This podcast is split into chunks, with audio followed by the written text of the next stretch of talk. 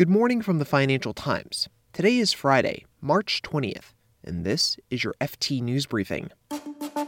Republicans in the U.S. Senate have rolled out proposed legislation for a fiscal stimulus package that would inject more than a trillion dollars into the American economy. And Paul Tucker is known for helping steer the UK economy through the 2008 global financial crisis.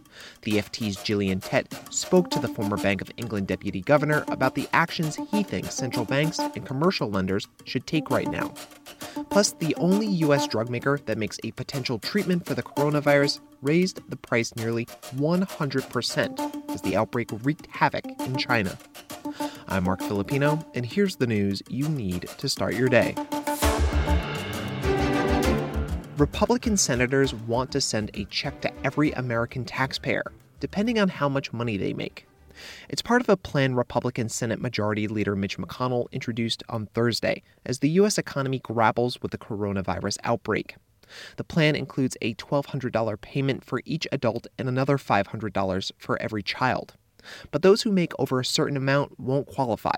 Someone earning $99,000 or more will be excluded. Joint tax filers who make $198,000 or more are out too.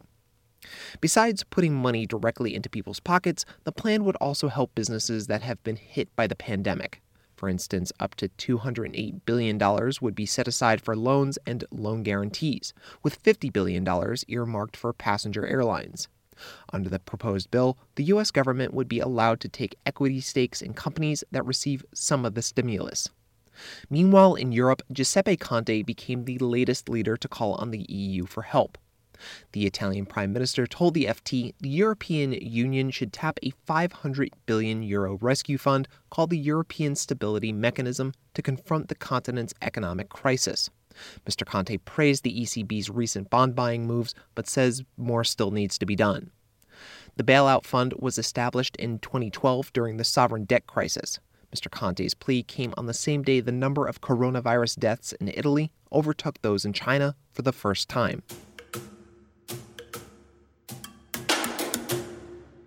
Paul Tucker knows a thing or two about handling a financial crisis. Sir Paul joined the Bank of England in 1980 and became the central bank's deputy governor in 2009. At the time, he floated the idea of using central banks as the market maker of last resort in asset classes beyond government bonds. Now, Sir Paul chairs the Systemic Risk Council, which is composed of notable former policymakers. And as the coronavirus outbreak takes hold of markets, the SRC has some recommendations for those trying to limit the economic damage. The FT's Gillian Tett, who has been helping us understand this week's financial market moves, spoke to Sir Paul yesterday. She spoke to me about their conversation, including his views on the role of central banks, commercial lenders, and why they might need to adopt a wartime footing. Paul argued clearly the central banks are going to have a much bigger role to play, at least in the period of this crisis. They have to keep the financial system operating. And yes, there's been a lot of focus on them providing ways to stimulate economic activity and demand through, say, slashing interest rates. But keeping the financial system operating right now is absolutely critical. And that requires essentially using the discount window to get money to banks and other eligible borrowers, even potentially opening the discount window to other borrowers who are not currently covered, and supporting the repo markets looking at the commercial paper markets, potentially even acting as a market maker in some sectors which are under great stress right now. We think also be ready to step in as market maker of last resort. That doesn't mean buying everything. It means setting a bid offer spread that is inside where they are now, but outside where they would be in, in normal conditions. Otherwise, the question of markets closing is going to arise, or the authorities just buying everything. And they shouldn't buy everything if they can keep markets open in other ways, and they should be looking at how trading mechanisms work, whether to move the stock market daily auctions, particular securities, rather than continuous trading. And that, that was Paul Tucker, there, chair of the Systemic Risk Council. So, Gillian, a much bigger role for central banks. What else? There's a separate question, which is how the private sector banks are expected to behave and also what governments do.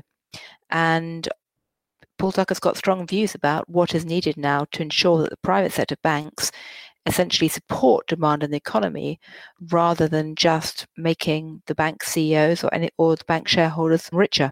Well, we think banks should suspend equity buybacks and dividends immediately. We think that they should be ready to suspend bonus payments to senior staff and highly paid staff, obviously not to regular people that keep the institutions ticking over and serve the, the public. He also thinks that governments and regulators should lean on banks to ensure they can do that and change the regulations wherever needed.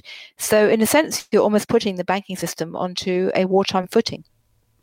And Gillian, we'll get back to that wartime footing idea in, in just a second, but let's first look at what Sir Paul talks about when he talks about how leverage played a role in the lead up to what could be a, a very big credit crunch.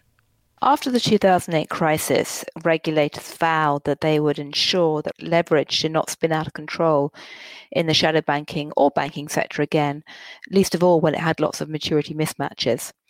And to an extent, regulators did a great job of that in the banking system, and they really clamped down on the banks having too much debt the problem now, it seems, is the mm. shadow banking world. And in spite of everything that regulators said, it appears from the violence of the share price movements in recent days and the movements in fixed income and credit markets as trades are being unwound that far too many asset managers had far too much leverage and maturity mismatches, which made them vulnerable to this kind of crisis.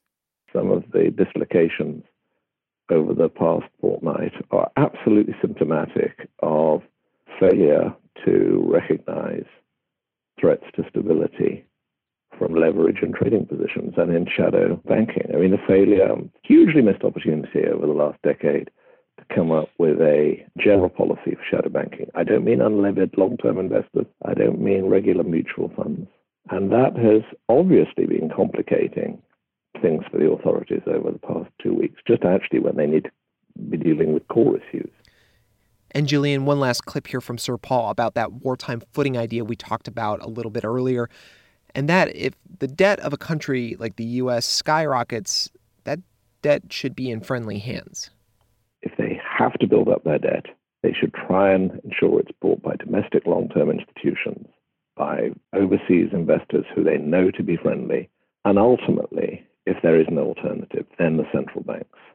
And I think that's a much better way of thinking about what people call helicopter money, um, which sounds like Toy Town, frankly, the way it's normally discussed. This could be keeping the debt held domestically, could end up being of, of strategic importance for our part of the world.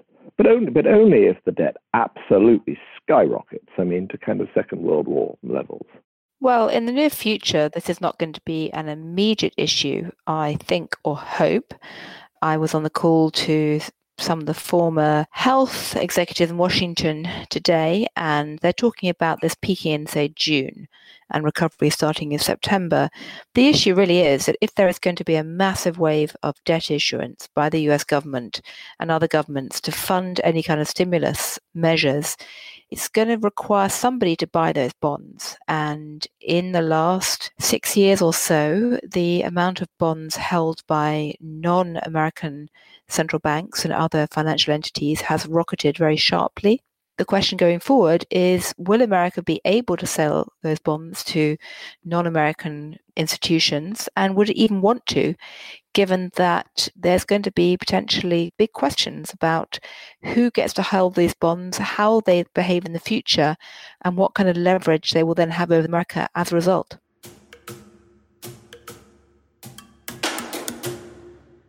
and the only drug maker in America that makes a potential treatment for the coronavirus jacked up its price in January. As the outbreak was wreaking havoc in China a couple of months ago, a company called Rising Pharmaceuticals upped the price of chloroquine to about $7.5 per 250 milligram pill, and close to $20 for a 500 milligram pill. That's according to data from Elsevier, a research firm. Chloroquine is one of the drugs that is being tested against COVID 19. It's already approved for treating malaria. Rising Pharmaceuticals said that the price rise was, quote, coincidental. It restored the old price once it realized the drug might be in demand, but that hasn't shown up in the data yet. Yesterday, U.S. President Donald Trump said that the Food and Drug Administration had approved chloroquine for the treatment of COVID 19, but the FDA's commissioner walked that one back, saying it was simply taking a closer look at the drug. You can read more on all of these stories at FT.com. This has been your daily FT News Briefing. Make sure you check back next week for the latest business news. The FT News Briefing is produced by Amy Keene and me, Mark Filippino. Our editor is Amelia Mahasik. We also had help from Gavin Kallmann and Michael Bruning. And one more thing before we go. Here at the FT, we want to know how the coronavirus is affecting you at work. Are you seeing job cuts in your workplace? Is your company discussing changes in pay or benefits? Record a voice memo about what you're seeing and send it to us at coronavirus at ft.com. That's coronavirus at ft.com. Or you can tweet at me. My handle is at mfilippino. That's M F I L I P P I N O.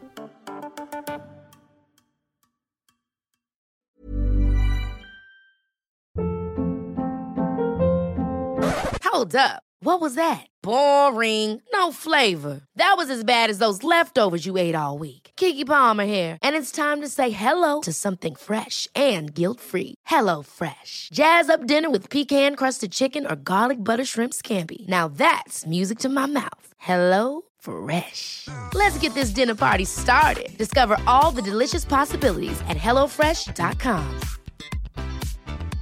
Hi, this is Matt and Sean from Two Black Guys with Good Credit. If you own or operate a business, whether it's a local operation or a global corporation, partnering with Bank of America could be your smartest move. By teaming with Bank of America, you'll enjoy exclusive digital tools, award winning insights, and business solutions so powerful you'll make every move matter. Position your business to capitalize on opportunity in a moment's notice. Visit bankofamerica.com slash banking for business to learn more. What would you like the power to do? Bank of America, N.A., copyright 2024.